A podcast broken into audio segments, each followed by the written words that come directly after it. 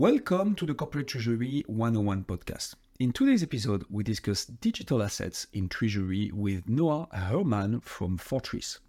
Noah is the Chief Revenue Officer at Fortris, who brings a wealth of experience from his role as the former Director of Treasury Services at Circle, a leading blockchain focused financial services company. Fortris is a treasury operations platform that connects to your existing systems and gives you the ability to use digital assets in your day to day business.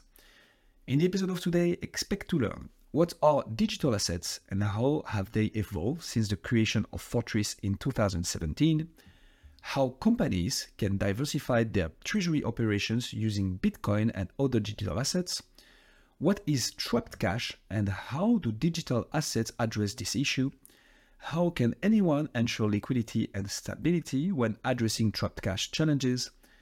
And like always, much, much more. Another amazing interview with another amazing guest. Noah is extremely knowledgeable about digital assets and treasury, which made this episode particularly insightful for Hussam and I. We hope you will enjoy the episode. If that is the case, and when you're thinking about how you found our podcast, chances are that it was through word of mouth, social media, or a recommendation from your favorite podcast platform. And this is our only request to you. The best way you can support the podcast is to head to YouTube and subscribe to our YouTube channel, Corporate Treasury 101. That will mean the world to us and help more people learn about treasury. On another other note, this episode is brought to you by Automation Boutique. Automation Boutique is empowering treasury, finance, and risk management with tailored automation solution. They use robotic process automation, or PA, AI, APIs, and Power Query to create automations that can work with your existing systems. We partnered with Automation Boutique as we really like their approach to innovation and how they help the industry. For this partnership, they came up with an AI powered automation self scan that can help you find out if a business process is suitable for automation and how to best get started. It is totally free non-intrusive and only takes about 15 minutes. What's great is that the report you will get from the scan helps you determine if the benefits of the automation outweigh the costs. If you want to have a look, head to the link in the description or to automationboutique.com slash corporate treasury 101. And with all that being said, please welcome Noah Herman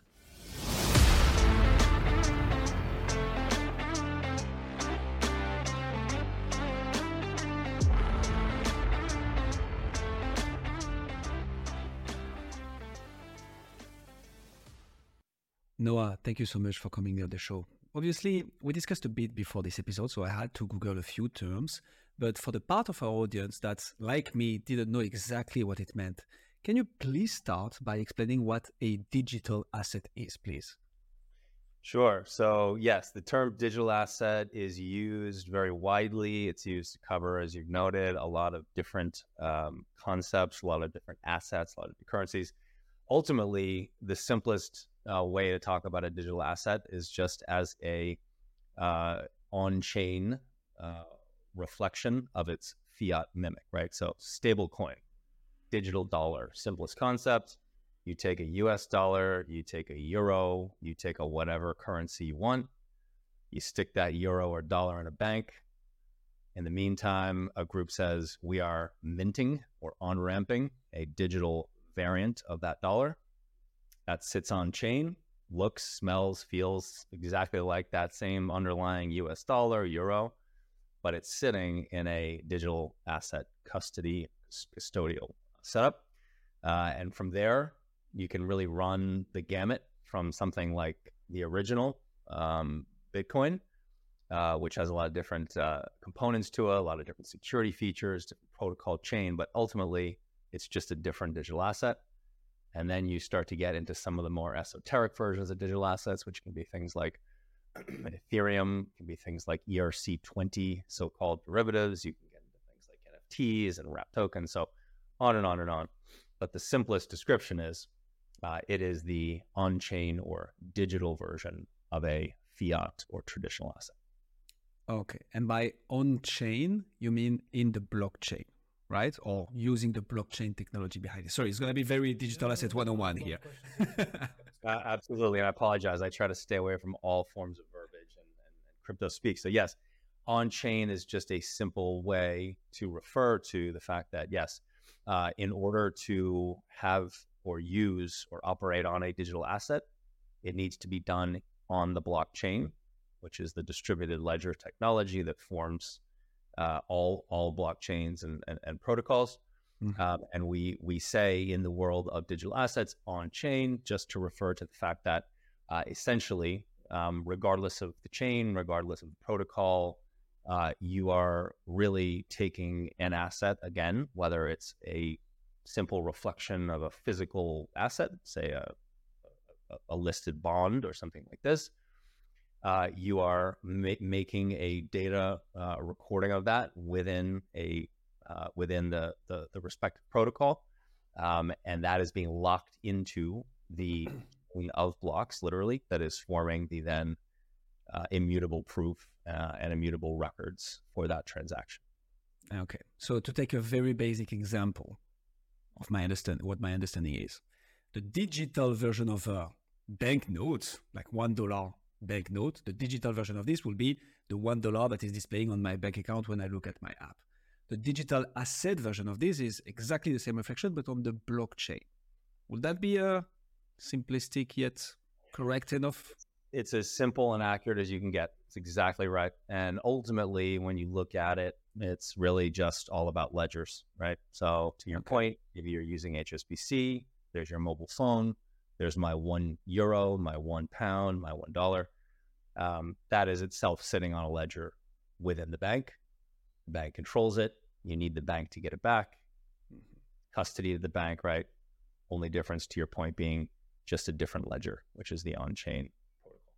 Super clear. So uh, that's really interesting way that you described it. So you so you're saying that digital asset isn't just crypto related; it's just any digital version of real money. Is that what you're saying?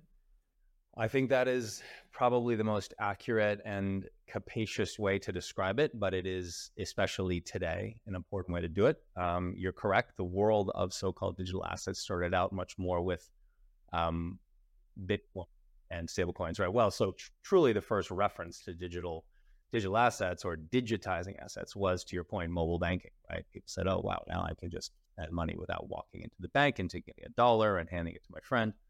Um, so yes, that is the digitization, the first step of digitizing what was otherwise a paper fiat predominantly. Um, the second rendition, though, of that, which has happened in the past couple of years and is especially happening now with a bit more frequency as it relates to real world assets, um, is the notion that yes, you can, much like we started talking about, take a simple dollar and create a an on-chain version of it uh, you can also take a uh, bond. You can take, I shouldn't say can, uh, groups are and have been now to some volume, uh, taking pieces of art and saying that this piece of art is worth $100. So we'll split it up and each dollar's worth of 100 can be represented on uh, the, the, the chain. So yes, it can be bottles of wine. It can be ownership in real estate. It really can be anything.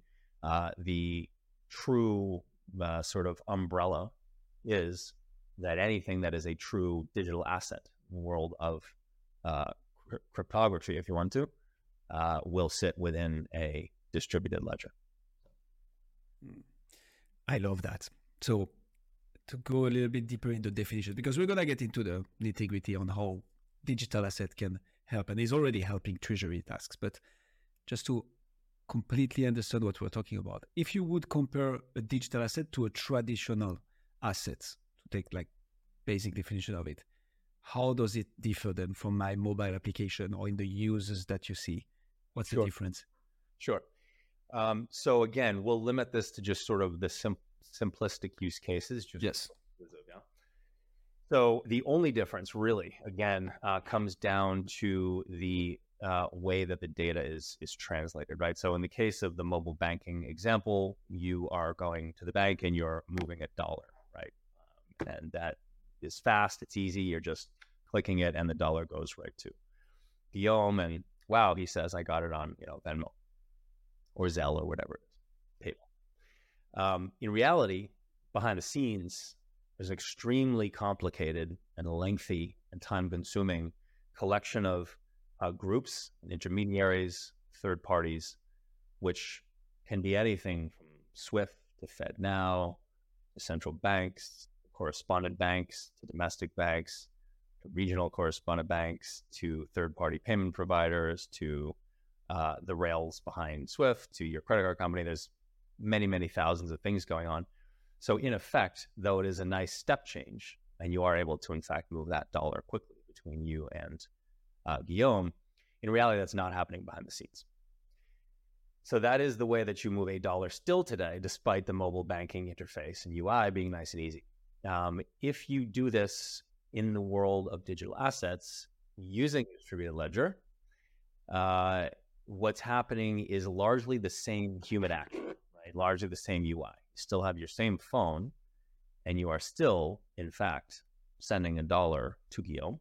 But when you do that, you are now simply sending that same dollar maybe in the form of a stable coin, call it USDC, a widely known stable coin. Uh, and that is involving precisely zero of all of those 30 parties you mentioned earlier. It is mentioned it is using just one one thing, which is the distributed ledger, that stable coin, and your two wallets. And so it seems to happen at the same speed, seems to happen for the same cost to you ostensibly as a consumer, but in reality, you've essentially taken all that undergirding and thrown it out. Super, super clear. Just for the just for the sake of it, stable coin. What do you mean without Noah? Yep. Let's, let's just assume that we we don't know all the aspects of it. uh, yeah. So so uh, the concept of the uh, simplest form of a digital asset being a uh, mimic of a of a of a government fiat currency, right? So in this case, US dollar, still the most widely traded currency. So we'll reference that because I'm American. Uh, so the US dollar uh, has a couple of different representations of digital, uh, you know, in the world of distributed ledger and, and, and, crypto. But the simplest one is to take an example, either USDC, which is US dollar uh, coin, or USDT, uh, which is another example. It's called Tether um, and there are many others. They're all doing the same thing in effect, which is that they are using that same process we referenced before to take a fiat dollar and create a digital representation of that dollar on. Um, they were born into the world 10 years ago as a so called stable coin because they were uh, trying to keep all of the technological advancements that was that were there with Bitcoin as a distributed uh, asset, decentralized asset, but do away with what was one of its biggest problems, which we've spoken about quite a bit already uh, earlier, which is the volatility, which to quote to quote my old head of uh, policy could make some hedge fund managers blush. and so uh, the stable coin literally was meant to create stability in the currency. Okay. And as we know it, the most, or at least as financial markets know it, the most stable currency uh, in the world is US dollar. And so that's the term. It has variously been referenced now as the digital dollar versus the stable coin. And that was not just because at some point one of these has depegged from the dollar, but that's another story. After that starts getting very complicated if you have a US tether that's not tethered to the US dollar. um, so we can get into that in a second as well. But um, so I, no, I want you to explain a little bit more about why someone would use the stable coin versus the actual asset itself. But I think to explain that, you need to explain a bit better what the chain is and why the chain has any advantage over traditional forms of sure. um, asset management, money, manage money management, or money movements? Yep. So yes. Um, so the answer is many-fold, and but but a good caveat to all of the answers is sort of the opinion of both sides, right? One is you have this camp on one side of the world, which says that uh, all digital assets, but specifically stablecoins, are a solution looking for a problem. uh, meaning that there's a certain advancement in technology, there's proven value in it, and that value usually comes down to savings in time, in cost, and operational complexity. Those are usually the three pieces that are cited, which are significant and, and real uh, issues for any business today. Um, you have another camp on the other side, which says the fiat world is untrustworthy. Governments all around are inflating their currencies. We, as citizens of those countries, have no control over those currencies or governments. We don't like it, uh, and we want to be able to have some control over our monetary system, and then anything in between. Somewhere in the middle lies the truth, is my theory and thesis. And from all of the conversations we have as a company, I, I think it's fair enough to say we have a variegated range of data points, statistical, uh, informal statistical surveys. So um, the short answer is then, to answer your question, Guillaume, um, generally speaking, if you're a person, let's say in the same country, so if you and if if, if you and and and, and Guillaume uh, are in the US. There is not a lot of benefit necessarily, or I should say, difference from existing technologies as to whether you want to use Venmo, PayPal, Zelle, whatever it is to send instant payments. It is when you step out of that country, when you now are sitting on two different sides of an ocean, which is not often the case for two friends, two colleagues, right? Yes, maybe friends are borrowing money from one another and then one's in Portugal, one's in Africa, they need to send some funds. Fine. It's not a true volume play though. That is when you get into the realm of business versus retail. Um, and therein lies the true, let's call it sea change benefits to using a digital asset. And back to your original question, which is it is to this day extremely costly, very slow, and extremely complex to move money around the world. Uh, and using the distributed ledger, using uh, chain protocol, and using digital assets as a way to effectively, uh, if not almost completely, reduce all of those issues away. So it's simplifying cross-border payments essentially because yes, on your app you just see, hey, I transferred money to my friend in Africa, but behind That's the scenes, right. a lot's happening we we tend to look at it through the lens of from my SAP dashboard, from my yeah. Oracle dashboard, or from my Kyriba mm-hmm. dashboard, because we are ultimately working with other businesses. Now, those businesses themselves are receiving funds from and paying out to, to customers, retail. But yes, that that is, I would say that's accurate. So can so can you explain a bit more of the chain then, though? Why? How can you? What is the mechanism behind it? I think most treasurers have at least a pretty good fundamental understanding. Okay, when I I know when I make a bank transfer, it's not just simple as my, you know, my bank account there and then it's there, right? We understand that there is Swift behind that. We understand what's behind that. We understand that these banks have reconciliations that they do between each other and all this kind of things, right? Now we've done payment rail episodes as well, the episodes on the Corporate Treasury One podcast, uh, not for digital assets. So can you explain the chain and how money moves and why it's simpler? Sure, sure. So the simplest way to talk about it is, I mean, you can think about a business as uh, just a collection of people, right? You can even think about a standard business transaction as a, as a form of um, ultimately what is the same example we get, which is you've got a friend in Portugal, you've got a friend in Africa. From the business perspective, it's the same conversation, right? That friend sitting in Portugal who needs to get money to that friend in Africa can just be extrapolated up by an order of magnitude to you are a multinational corporation and you are headquartered in Portugal and your primary bank, I don't know any of the primary banks in Portugal, but let's just HSBC, uh, is there. what is the name? There's a Novo, Nova? I, uh, Novo Banco, indeed, that's the only one we know.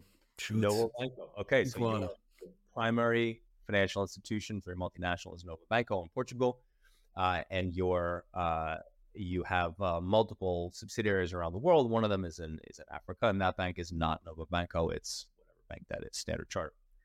Um, rather than running through, as you said, uh, some all of the traditional rails behind that, you essentially have the same structure with the business transaction, which is that the headquarter company uh, has a wallet. So now it has nothing to do with Novo Banco. It's actually the corporate itself. Uh, let's call it Acme. So Acme has a parent corporate digital asset wallet that it holds. And um, when it needs to send its 100 million uh, euro to Africa, uh, it clicks through to its uh, African subsidiary wallet on its interface, whatever interface that is, and says, I want to move 100 million uh, euro to Africa. Um, and that can be done by either just so called on ramping from the euro currency into a stablecoin, into Bitcoin, whatever it is. Type in the amount into the interface, and that data, that that transaction is then instantly recorded on chain, logged in an immutable fashion on chain, uh, and those assets are then moved on the ledger that is the distributed ledger versus the bank's ledger from the headquarters in Portugal to the subsidiary in Africa, and now a couple of milliseconds later, the subsidiary in Africa is sitting on 100 million euro equivalent, um, whatever is the local currency, Naira, call it. Uh, at which point they can either off ramp back down into their local currency or they can keep that in their wallet for local treasury operations.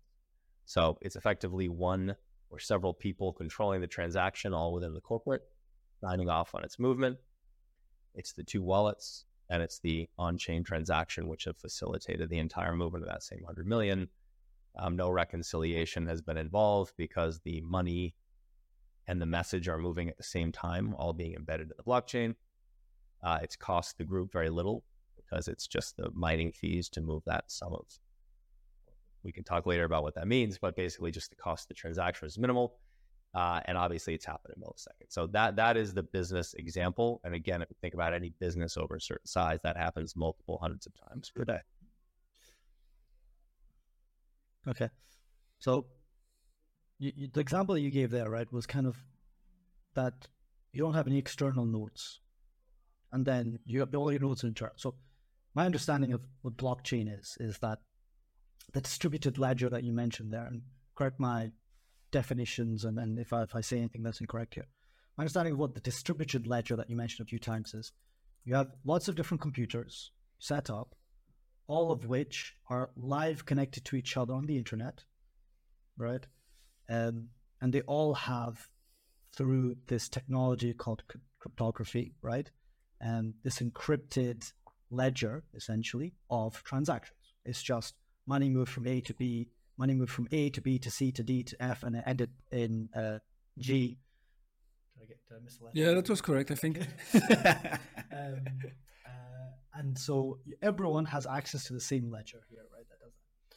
So the, the benefit of the chain, typically, as it was said, and, and, and I'm a little bit more talking to the to the individual, and I really want to bring the focus on the business, is this decentralization that okay, everyone has transparency, everyone sees what's happening not one person can manipulate everything. There's not one single point of failure. If one node goes offline, you have all the other ones that are still available, so money can still move through a different sequence. It maybe skips F and then goes to Z and then back to G, right?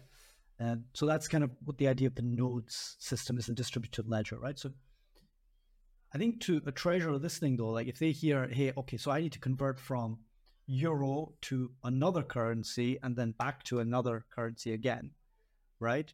I add one more FX in my process. Through many different computers. Like yeah. as a treasurer, you might think, okay, but my data and my money is everywhere then. Taking it in very simple terms, yeah. Noah, but so we're gonna start pushing back on you now, Noah. Now that we've had a little bit, I want to we'll go through okay. Because there's resistance to this, right? Overall. So what will be the resistance? You tell us yes, why we're wrong. Absolutely. And you know what? It's a very, very good point. Um, and it's one that has caused some serious problems for, among other companies, groups like Circle, for example, which have promulgated USDC as its stablecoin, which on the theoretical level is almost a perfect asset. It can be used anywhere. It's a mimic of the US dollar, which is the most heavily traded currency in the world, right? It's trusted, it's liquid, um, almost a perfect asset on the theoretical level. But on the practical level, not so much for exactly the reasons you're talking about, which is if we have a transaction again where we bring it back down to Hussam Guillaume, this time Hussam, you're in the US. Guillaume, you're walking around in the middle of a field somewhere in, in, in Nigeria for whatever reason. I love Nigeria. It's perfect.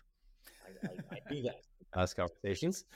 I you say, uh, Hussam, I need that dollar. And he says, Oh, no problem. And there goes the USDC over to you. And you say, Fantastic. Now let me just walk to my local bank here and off ramp this thing. Oh, wait, there's no bank to be seen for miles, right? That's a problem.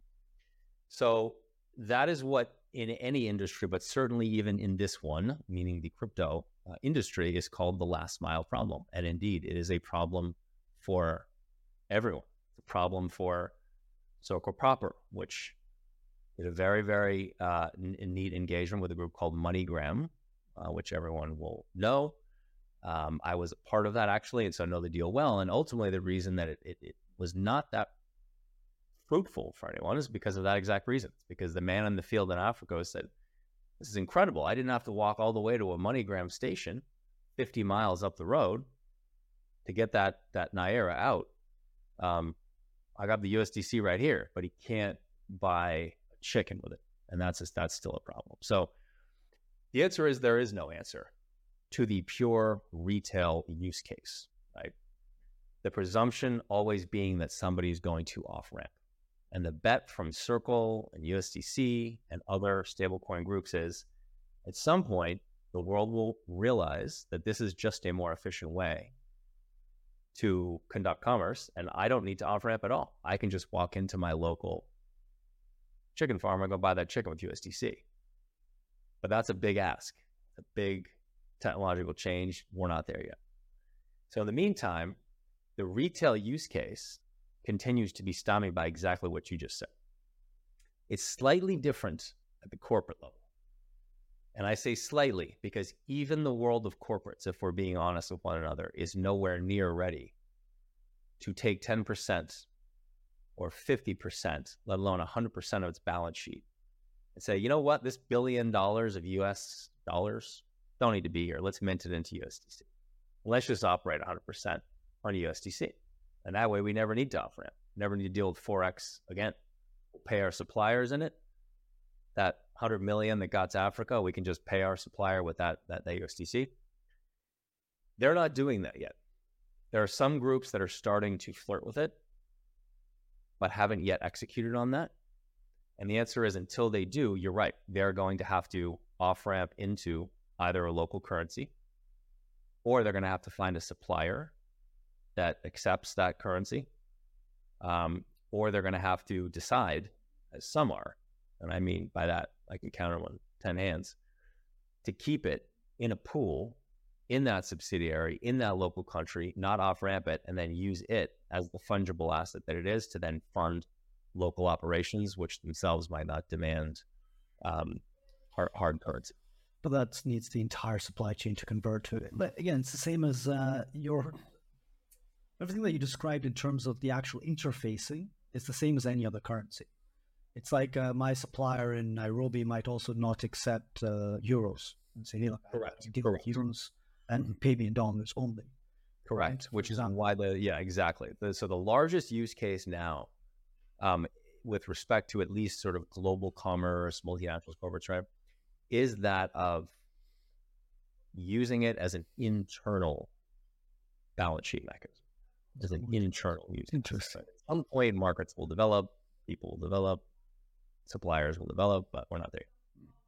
So let's let's lean into that. Before though, I have one last question, Noah. The main so we are talking about transferring money so far. The the main not concern, but one of the critical aspects of all this, and that's why the payment industry is so massive, gigantic. I don't know what's the proper English here. Um, is the cost of it. Transferring money is not cheap, especially when you transfer numerous amount of transactions with high or low volumes, however you phrase it. what's the fee of using this technology? If instead of passing by my 30 third parties, as you mentioned in the examples earlier, and using that distributed ledger instead, what's the cost of it? Sure. Yeah. So the costs um, are, you know, the, the short answer is that there are things um, on on chain when you send a transaction on chain that are called um, gas fees, so-called gas fees, which you can think of as just, um, you know, you, you have to fill your car with a bit of gas to get across the highway, which is in effect. Um, and they do range; those themselves range dependent upon traffic. Right? So if you're sitting in traffic for a long time, you're gonna be paying paying more gas to keep your car running. Same thing. Um, so depending upon that, right? If you are looking at sending a transaction at a very high volume uh, time, and you have to send it, then you may end up paying a gas fee that is not two dollars; it's five or ten or a hundred. Um, traditionally, though, they tend to be quite low. Of a percent, tenth of a tenth. You know, they're they're, they're almost de minimis. Uh, that itself is a whole nother topic, and it's something that there are groups specifically working on, which are building sort of payment rails on top of Bitcoin protocol, right? So that it's another world. But yeah, the short answer is you, you generally have the the platform fees, right? Um, in order to just access the platform that you're running as a business, and then you have those individual transactional fees. That said, those are still multiple multiple uh, fractions of the cost that you would pay to run a traditional fiat transaction. Interesting. So it's not, I mean, if I think of a normal SEPA transfer, you pay between one and five euros, maybe, or sometimes even a percentage fee, which is uh, not ideal depending on the size of the company. But here we're talking about cents or even fractions of cents, basically. That's right. Okay. That's right. Or maybe I'm going to get a bit too nerdy. Or, you know, what, what Go intrinsically, what is the cost of that? If, if if all that's happening, and maybe I, cause I can understand a bank fee, I can understand a SEPA fee. It's a company that is charging for a service, right? And then they have operating costs, they have technology that they're funding, they have um, people that's doing the transactions, they have all these kind of things. They want to keep the lights on, right? If what you're saying is I don't have a third party to manage if I'm doing this internally, um, and again, maybe this isn't relevant to treasures, but I'm interested. It's interesting. What, what what's the inherent cost of uh, moving some lines of code on the internet. Hmm. Yeah, it's it's not high. It's not high. That's why uh, it's negligible. Yeah, exactly. It's it's not the you know one to three percent to ten percent or sometimes right. you know that that that you would normally pay. And again, there's no standards here, right? This is a world of many different groups building many different solutions and trying to compete on very different angles. Um, but yeah, in general, sort of on the mar on the whole, um, it's you know you you you sometimes see like uh, seventy to ninety percent reductions in, in in cost to just just to move the assets. That's mm-hmm. again, this is one use case, which is kind of the how do we move money more cheaply, quickly, and and and, and less in a less complex way. There there are other use cases that are built on top of those, and some of them are, you know, mo- most of those are accretive to this conversation, but uh, but that's at least a simple answer there. Mm-hmm. Super clear. Super, super clear. Amazing. Treasury, bring us treasury you know, and to treasurers. Okay, I think we've sure. given a good overview of, so if I could just summarize that, I guess. Well, I guess what we've given the overview of what digital assets are, which are essentially any virtual representation or any online, let's say, for fundamentally representation of real fiat, which real fiat in essence is also just representation of other underlying assets, or at least used to be. Um, and we think of it like that, right? Um, either way, whatever people are willing to take as payment counts as payment, right? Uh, so if I if you're willing to get paid in coffee cups, uh, that's absolutely. Um, so all of it's just anyway just built on everyone's ability to trust that. Cowrie shells, I think, were the first the first traded currency or cowrie shells. Exactly, something like this, right? That's why what, even gold. Why does gold count? Because people give it value. It doesn't matter. So uh, nothing in the world matters, and we should just do nothing. anyway, point being, um, digital assets is just a virtual representation of real assets or what are considered as accepted assets generally. And the digital asset in this format where we bring in crypto and what we refer to multiple times on chain is just using blockchain technology uh, to transfer those digital assets in the same way that you would see numbers on your screen and someone else would see numbers on their screen. Um, the underlying back end of that is what's different at the end of the day. Just like bank transfer would go through all the different payment rails that sure treasurers are very well aware of. We've talked about them before. You mentioned a few there. Um, it would go through a different payment rail, which is just this distributed ledger, which is a bunch of computers connected to each other on the internet, all keeping track and of, of approving the money as it moves through, um, essentially. And the approve it is also isn't someone saying, "Hey, yes, go ahead." It's just a computer software saying, "Yes, this is still reconciling with everything else that I've gotten," right? Because otherwise, it would be slower. Yeah, well, so everything you say is correct, with with with one exception. I mean, so even that is correct. Yes. I mean, ultimately, there are nodes validating, to use the term, right? Nodes validating transactions. So you're you're correct. That is the approval of the transaction as it is locked in to the distributed ledger. I am only just pausing there because when I hear approval, I think about other approval, which is that, as you said, from the treasurer's standpoint, um, you have to approve the transaction happening in the first place. Yeah. So it's a little bit of a different approval, but I just want to clarify that can be two people, right? It could be just both of of, of Guillaume, Guillaume and Hussam saying, uh, we approve this movement of $100 out of out of the company, or it could be 59 of 60 people that have to sign off because you're moving a billion dollars in between subsidiaries, whatever it is. So different set of approvals than the node the yeah. node validators, but yes. So what is the node validator approval? What is that? So that is you, you summarize that very well. You have a set of globally distributed com- com- computing uh, systems that are basically running the proofs in a distributed fashion, which uh, o- over and over again prove the validity of the transaction. After a certain point, you have global acceptance of that by the nodes, and then that transaction is locked into the chain. So, I think that's how we need to say it to treasurers. It's it's a payment rail. It's just another payment rail that has its advantages over the other traditional payment rails.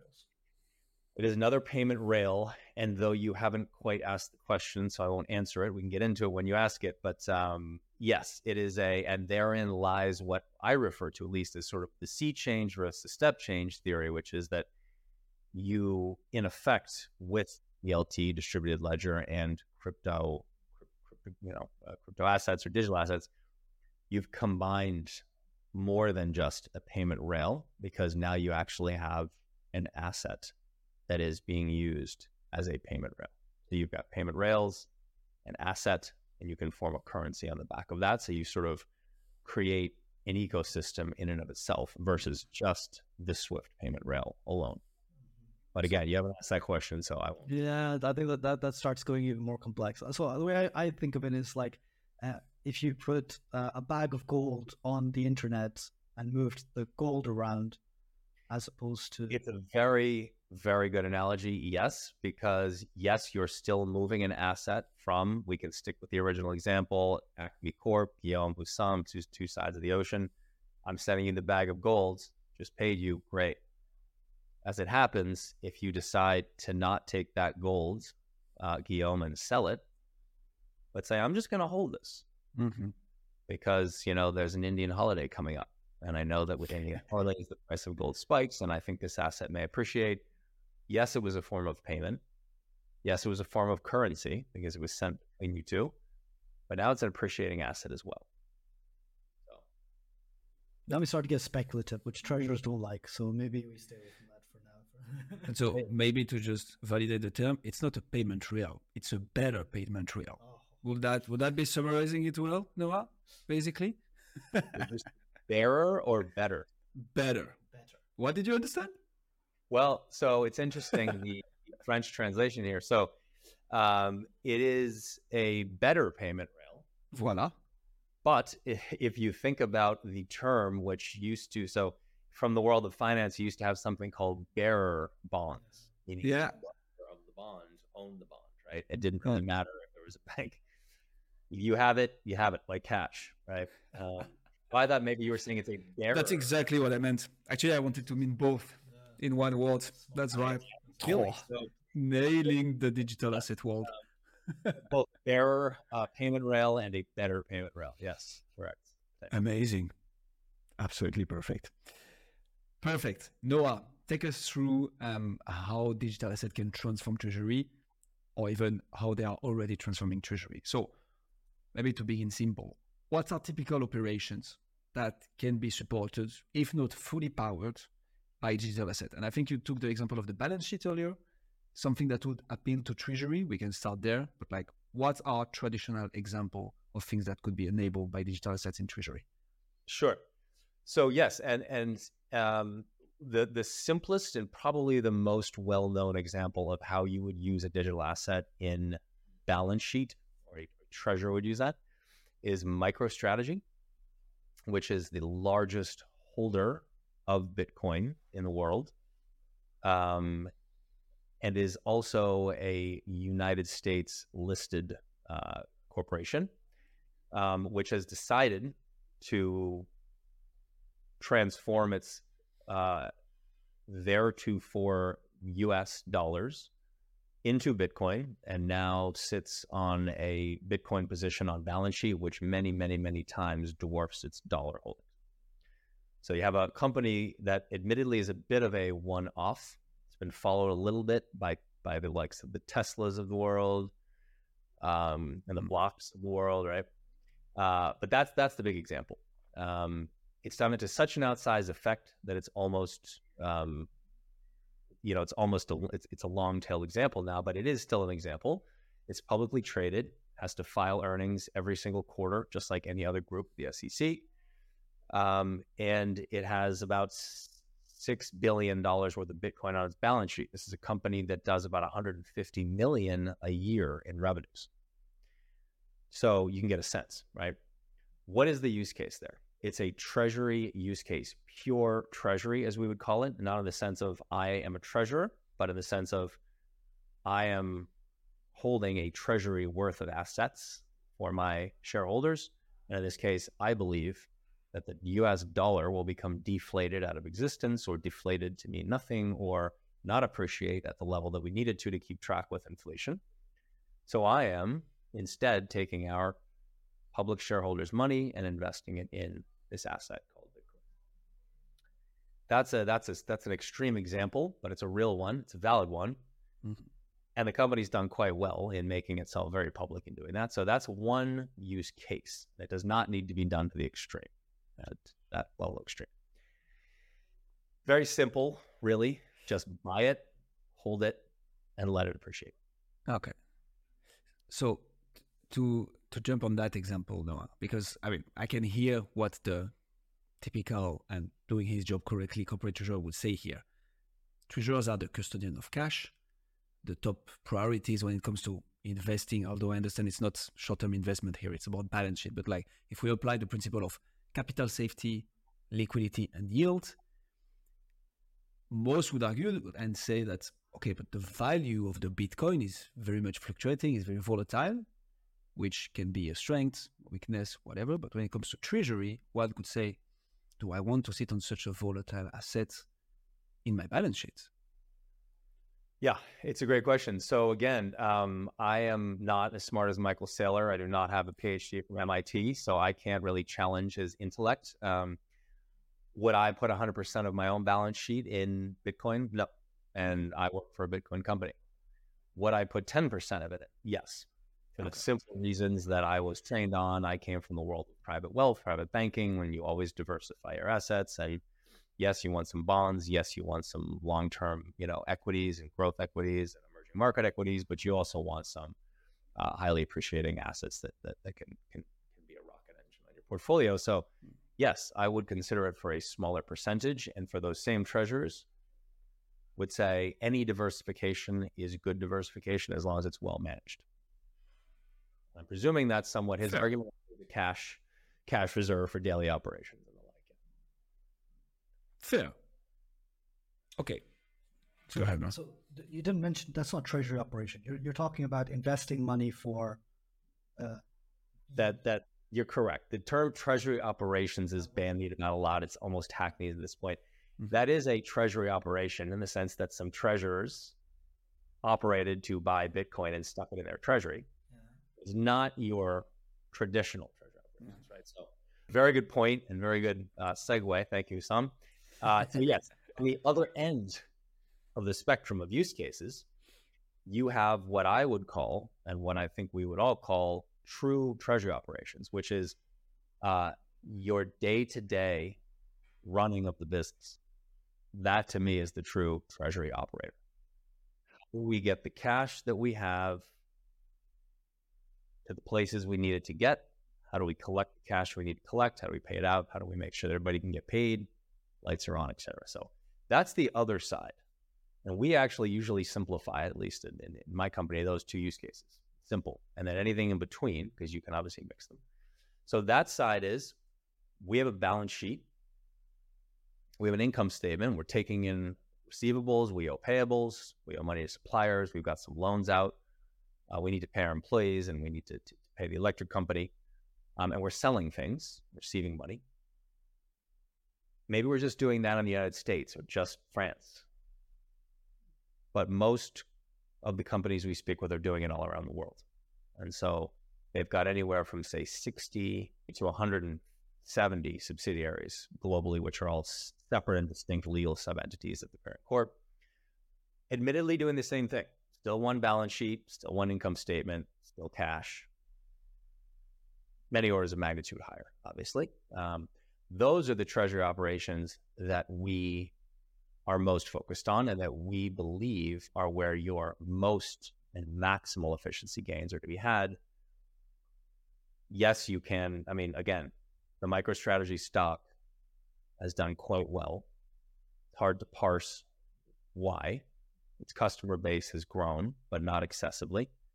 And yet its stock multiples and, and earnings per share have gone up almost exponentially. So, whatever that is, we'll call it speculative for now. These, though, these treasury operations in the most broad sense are where we believe and where we hear and where we engage with the treasurer today that are using the platform. So, what is it? I'm the CFO and I need to get a million dollars out to 20 people all around the world. I am waiting on payments in from groups, and they may have 90 day AR cycles. I have an 18 hour window on settlements with my bank so even me being paid from the bank takes 18 hours. And if it's weekends, forget about it. That's 52, 60 hours. All of these are not just uh, obviously time drags, they're costly, as we talked about, and they add layers of complexity to every single balance sheet operation. Um, that is where we see the most day to day practical benefits to the treasurer and there are many, of course, sub use cases within that, but I'll. Yeah. Understand. So, whatever you, the analogy I, I see here, Noah, is um, I think most treasurers understand uh, the value in automating manual processes in general, right? So, uh, connecting your uh, ERP to a TMS instead of downloading extracts from your ERP and then putting them into Excel and then manipulating them to do your cash flow forecasting. And people understand that, I guess, right? They understand that it's less manual. They understand that you don't need a person doing it. It instantly happens, and then that that gives you uh, a lot of time savings. It also gives you some cost savings in eliminating manual processes that you hire someone to do, and it gives you the ability to uh, have it all done much more accurate, for example, as well, and avoid mistakes. And is there a good equivalence to draw here that for treasurers to use this payment rail is to eliminate the humans from the process and eliminate even the third party from the process, bank in this case, and bring it all onto an automated system, which is safe as well, because I think that's where people get a little bit concerned with their money not being in the hands of banks, because we perceive banks as safe, even though they fail as well. Um, and we understand that it can all be automated. So I don't need someone in the bank to approve my transaction. If I've approved it and whatever my internal control processes, I can still move money internally or even externally with those that are on my payment rail. Is that is that a way to sort of draw the equivalence? Absolutely. Yeah, I mean there's there's there's all there's an element of automation to that, sure. But even I wouldn't say that that's necessarily that's not really a technological advancement, right? So to your point, um, what what can be done by you and and Guillaume as operators of your business, Acme, you know, on your bank website, can be automated just like we can do it on the you know Fortris UI or anyone can. Right. It, it's it's true. You need to have APIs, right? That's helpful and it helps to speed business, but it's not the real step change um, necessarily. Um, your other points are though, I do not need a banking institution of any kind, whether that's my direct or my indirect correspondence. I do not need the traditional payment rails. I do not need to wait for the weekend. And I do not need 50 reconciliation agents on either side of the ocean to handle all of these transactions. Um, most importantly, I don't need to worry about uh, where is my cash? How long is it going to be until I get my cash? Did that wire that I just sent fail?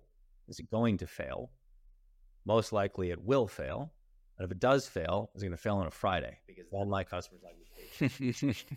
and that's not good for me because I myself am waiting for him to then pay me back. So it's it's a long chain, but that is where it is. It is. I I, I was speaking uh, fairly recently to the head of blockchain for uh, Amazon, and he said essentially to me, cost savings are not where we would dive into digital assets because we're Amazon. We can get the best wire rates in the world. We're not paying 40 bucks for a wire, paying 250 or whatever. No. Speed, maybe. But we also have our best people at the best banks doing this because we're Amazon. And of mm-hmm. course they're not going to.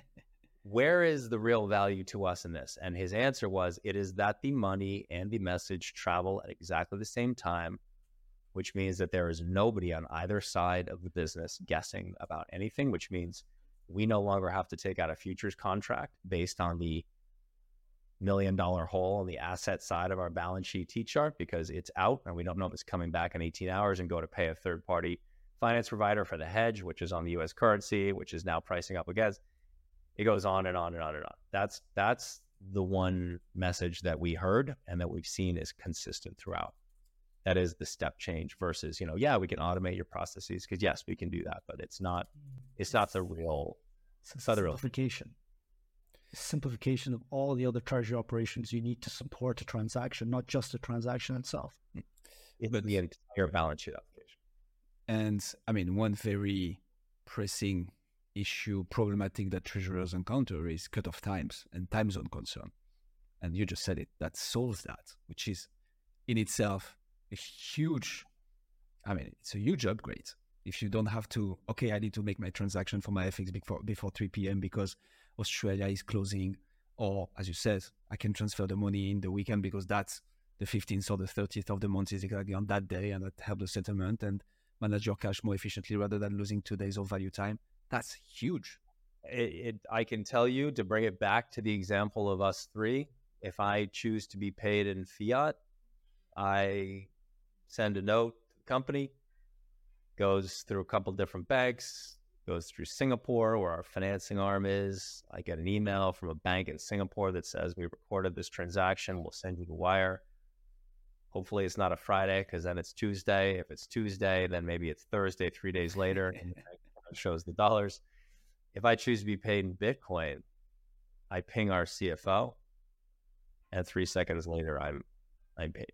So it's it again, it's a small use case. Uh, sorry, it's a small example, right? A, a retail level example, but it's related many, many times over.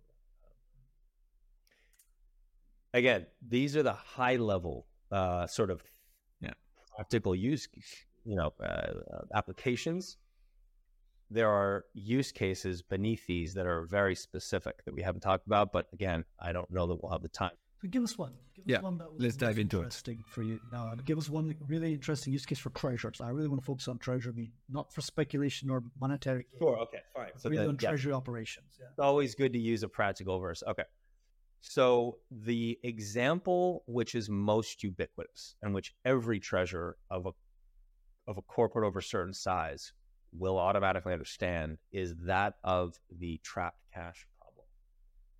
Um, this is a much more ubiquitous problem than even I understood uh, back in business school. It's a much more ubiquitous problem I understood when I was in banking itself, in a payments, uh, fintech.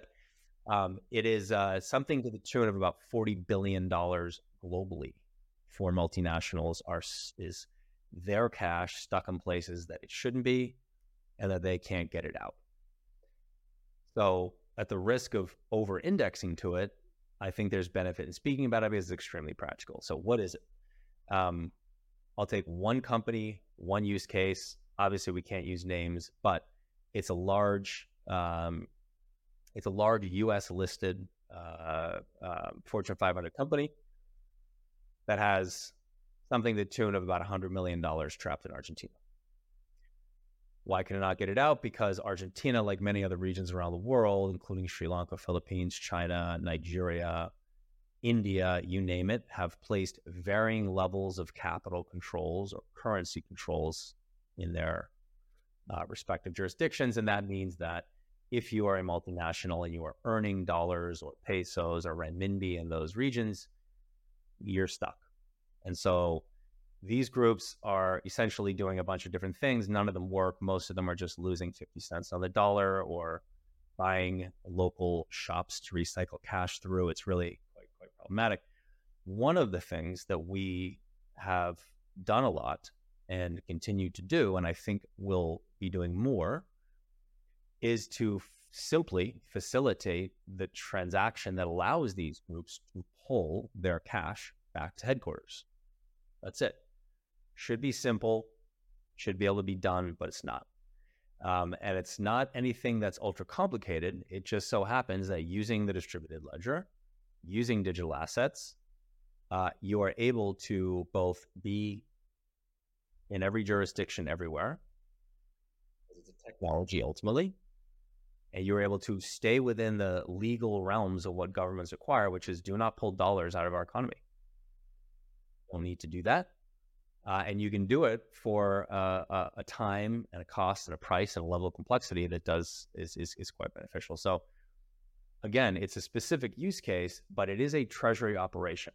It's something that treasurers the world around spend a lot of time, money, and cost. So why is it not done? Because not only is that a good example, that solves a huge problem, which is well, I'm sitting on probably multiple hundreds of millions of dollars equivalent that I cannot do anything of. Why is it not done? So it is done. It is done, uh, but it is done at the uh, margins, right? We've done this for, I mean, my, my own group has done this to the tune of almost a billion dollars. Um, we have not done it with listed uh, Fortune 500 co- corporates, right? Or CAC 40s or FTSE 100s. We are mm-hmm. very close to, and I think we will end up doing it. But the answer is, apropos to the beginning of our conversation today, every one of these groups has a board. Every one of them has a risk team. Every one of them has a legal team. Yes. And they all want to do what? Ledger? So, what? Yeah. yeah, yeah. So, so, uh, so yeah, it, it's, it's a process of really ice breaking.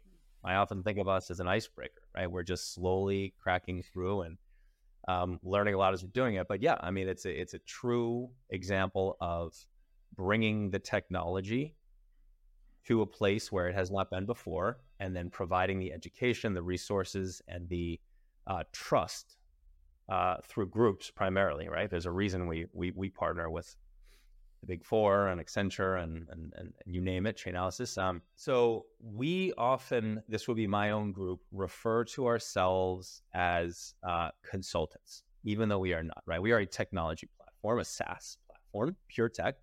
But the conversations that we have over and over again are that of a consultancy um, by, by definition, i.e., we end up speaking with treasurers, the time. We end up speaking with CFOs, heads of cash, heads of cash management.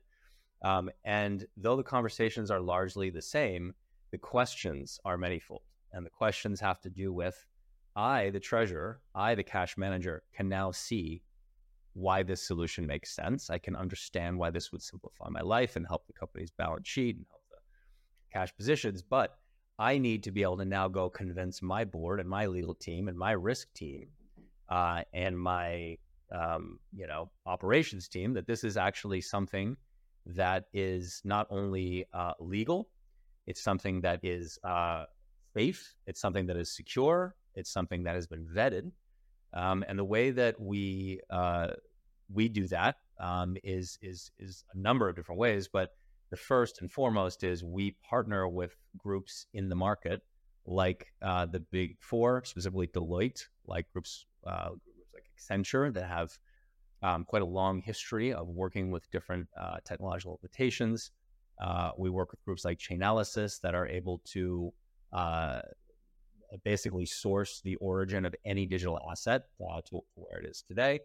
Uh, we do this because we can then say to that CFO and say to that head of treasury and say to that head of cash management, we can tell you, but you can also just go refer to this group, and this group can answer all these questions for you.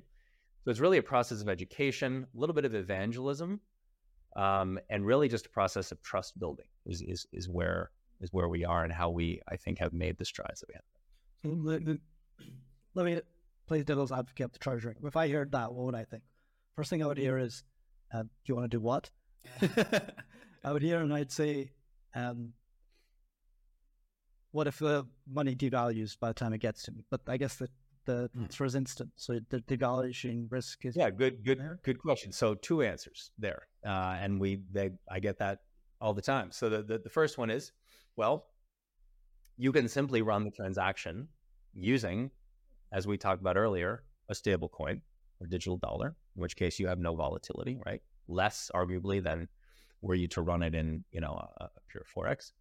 The other one is if you are a believer in the value of, say, Bitcoin as a protocol and as an asset over, say, a stable coin, right? Something that uh, is a stable asset, but that is owned ultimately by a private corporation versus a true decentralized uh, asset like, like Bitcoin, you can, for the time that you will need to, which we generally estimate to be about three hours in total. If you want to run a transaction, let's use the same one, 100 million USD equivalent out of Argentina back to the US, you can simply work with another one of our partners, which is a which is a Telrisk and a, and a hedging group, and just take that three hours of Bitcoin volatility right off your balance sheet for a small a, a small fee, right? Um, just like you would hedge any forex currency transaction.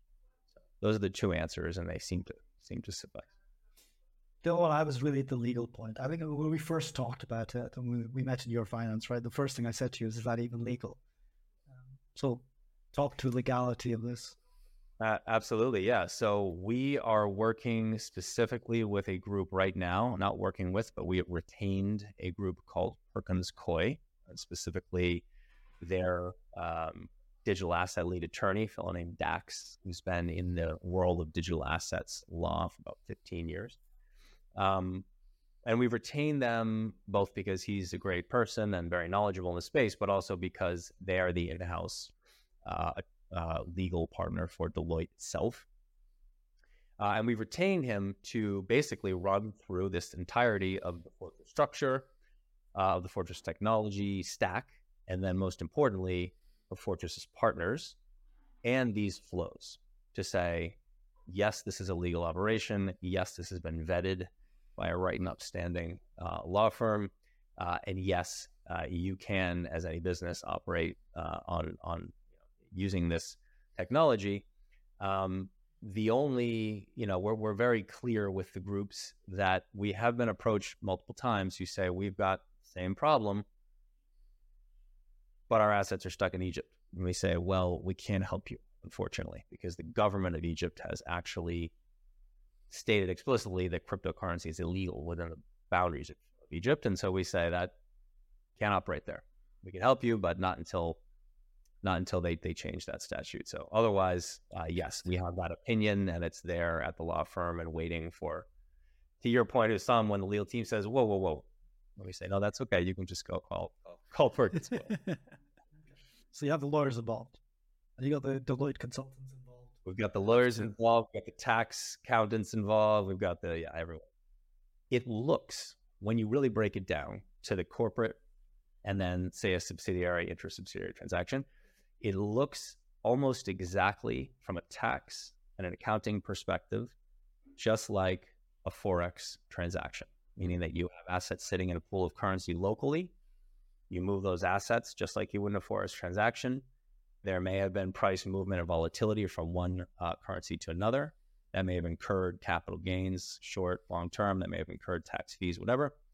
Um, and then your asset may be priced differently when it hits headquarters. But other than that, the structure and the path look broadly the same. Okay, interesting. And then I guess you apply the same transfer pricing rules broadly as you would to a normal transfer of fiat currencies, applying this FX difference. Exactly. Makes lots of sense. No, I want to know what you guys are doing at Fortris, but before that, anything else you'd like to highlight about digital assets, how they can help treasurers, the problem with the trapped cash, or any other very relevant example that you think could help, well, educate us to begin with, me definitely, and our audience on the use of digital assets in treasury? I do think there's an interesting use case which speaks to um, both ends of the spectrum that we talked about, which would be the pure treasury kind of MicroStrategy play. We just want to sit on an asset that grows and the treasury operations play, which is no, we actually want to use this for global global balance sheet ops. And the example is one that is not just um, theoretical; it's it's practical, it's anecdotal. I worked with two large groups um, on it, and it's a it's a very ubiquitous concept in sort of the world of balance sheets and and and and, and multinationals. The concept is just escrow um, of any kind, right? Which, in just simple legal terms, is somebody is holding somebody else's money for a period of time in a safe environment, right? Um, if you think about the nature of corporations, um, and the simplest example I can can use is the example of, uh, I think it's called Vrbo, which is the sort of vacation rental platform within Expedia. So Vrbo is one of the, mm-hmm. platforms and it's the one that is based on a uh, longer term rental, longer term future rental. Right? These are not your three hundred dollar hotel stays; these are ten thousand dollar vacations. Uh, in order to book these, you have to pay. When consumer, me, you, and Wissam has to pay, say, five thousand to ten thousand dollars up front. Where does that money go, right? Because it's only three months later and when you pay the other five thousand after vacation is over and the owner is paid after Expedia takes its nice little cut. Um, that five thousand dollars sits in a bank account um, within Expedia's infrastructure and sits there not earning any money. It sits there uh, incurring all of the operational fees and expenses in order to move it. Um, and you know, Expedia works with a lot of people, as you guys know, and so that five thousand dollars quickly turns to multiple billions of dollars, right? So what is the use case? The use case is that money is just sitting there. That money can be either taken in at source or just minted in that wallet, be held in a digital asset. Um, and instead of being a cost center to the corporate, it can be a profit center, be something where low level yield is overlaid. It can be something that's used as there's many, many different uses to this type of, of asset. And you see it all over the place, right? Starbucks creating its own stable coin effectively by having a right. same use case over and over. And the bridge there, of course, between the treasury and the treasury operations use case is well, if you are so minded and if you are looking for a way to more fluidly and quickly and cheaply uh, and less less operational complexity uh, move move assets around your, cor- your corporate a fantastic example, uh, and it mimics the day-to-day treasury operations that you are running on a day-to-day basis. So to to put a, a very treasury-related topic on, on top of that, it's trade finance. That's the trade finance uh, complexity. When you need to issue a guarantee in order to obtain a project, and like whether it's a performance guarantee or anything else, that's exactly the use case that you're describing here. That that is exactly the use case uh, Guillaume. And yes, I came from ABN AMRO's uh, collateral commodities desk where we finance, trade, finance all the time. And yes, that is a perfect use case. Absolutely. Amazing. Very nice. No, I think I think I learned a lot for sure. We both learned a lot. 100%. Learned a lot as well. But the reason you know so much is because you come from company called Fortris. So please tell us what is Fortris? Uh, what is your mission? Sure. Yeah. So Fortris is uh, is basically the treasury operations engine that sits behind um, a lot of what we've talked about today. I.e., uh, if you are a business, if you're corporate, if you're a multinational, if you're a neobank, um, you have cash coming in and out of the organization, uh, and you are trying to run your balance sheet, your income statement on a, on a day-to-day basis, and walking through some or all of the things we talked about today. Fortris takes a look at that from the lens of the distributed ledger, from the lens of digital assets, and from the lens of the treasurer, which is to say, how do you most effectively combine all of these? At heart, very simple technology, just a set of multi-signature wallets and payment payment gateways and between those wallets, governance and control systems on top of them, and all of the data that comes out of all of that being fed out into the names you've heard us talk about today, like SAP, Oracle, NetSuite, Kyriba, right? Um, it's a treasury operations engine meant to facilitate global business at scale, at speed, uh, and with a almost complete erasure of operational complexity. Uh, that that is the platform. So, can you break down the services that you provide, treasury services specifically? Yeah. So the way that that we talk about, the way I talk about it with with with CFOs, is essentially we are an ecosystem, right? We're a technology provider, but we're an ecosystem. You've heard us uh, talk, talk, heard me talk about the names today. The technology itself is malleable to the operations of treasury, meaning that not every group has a trapped cash problem. Not every group has a cross-border payments problem. Not not every group needs to do liquidity pooling or subsidiary funding, right? Most of them do. But in the end of the day, we are the technology that basically allows the CFO to say, I have pain points in my balance sheet. Pain points in my cash flow. This is where they are. Let's try running those transactions on chain and see if we can solve those problems. That is the way we look at it is we're sort of an umbrella SaaS platform you can overlay on the treasury, find out where it's hurting most, where it's costing most, where it's slowest, um, and we can solve those problems specifically. And how do you how, how do you integrate into the treasurer's landscape? Do you connect to the TMS? Is it a separate platform? Is it how does it work exactly? Yeah, we we do. So that's that's part of our um, ecosystem, if you will, right? It's part of our sort of offer to the CFO and to the board and to the legal team and to the risk team, the finance team, the operations team, treasurers specifically, which is you don't need to be a digital asset master. You don't need to understand what on chain DLT and FIPS 2240. You don't need to understand any of that. Really, what we're doing is we are helping you to have access into a system that will be very familiar to you in the sense that you walk in, Mr. and Mrs. CFO, to your desk, you open up SAP, you open up Oracle, you open up Kyriba, FIS, you name it.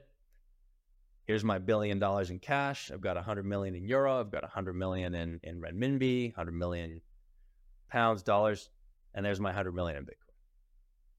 I need to do XYZ transactions today, and this is how I'm going to do it most efficiently.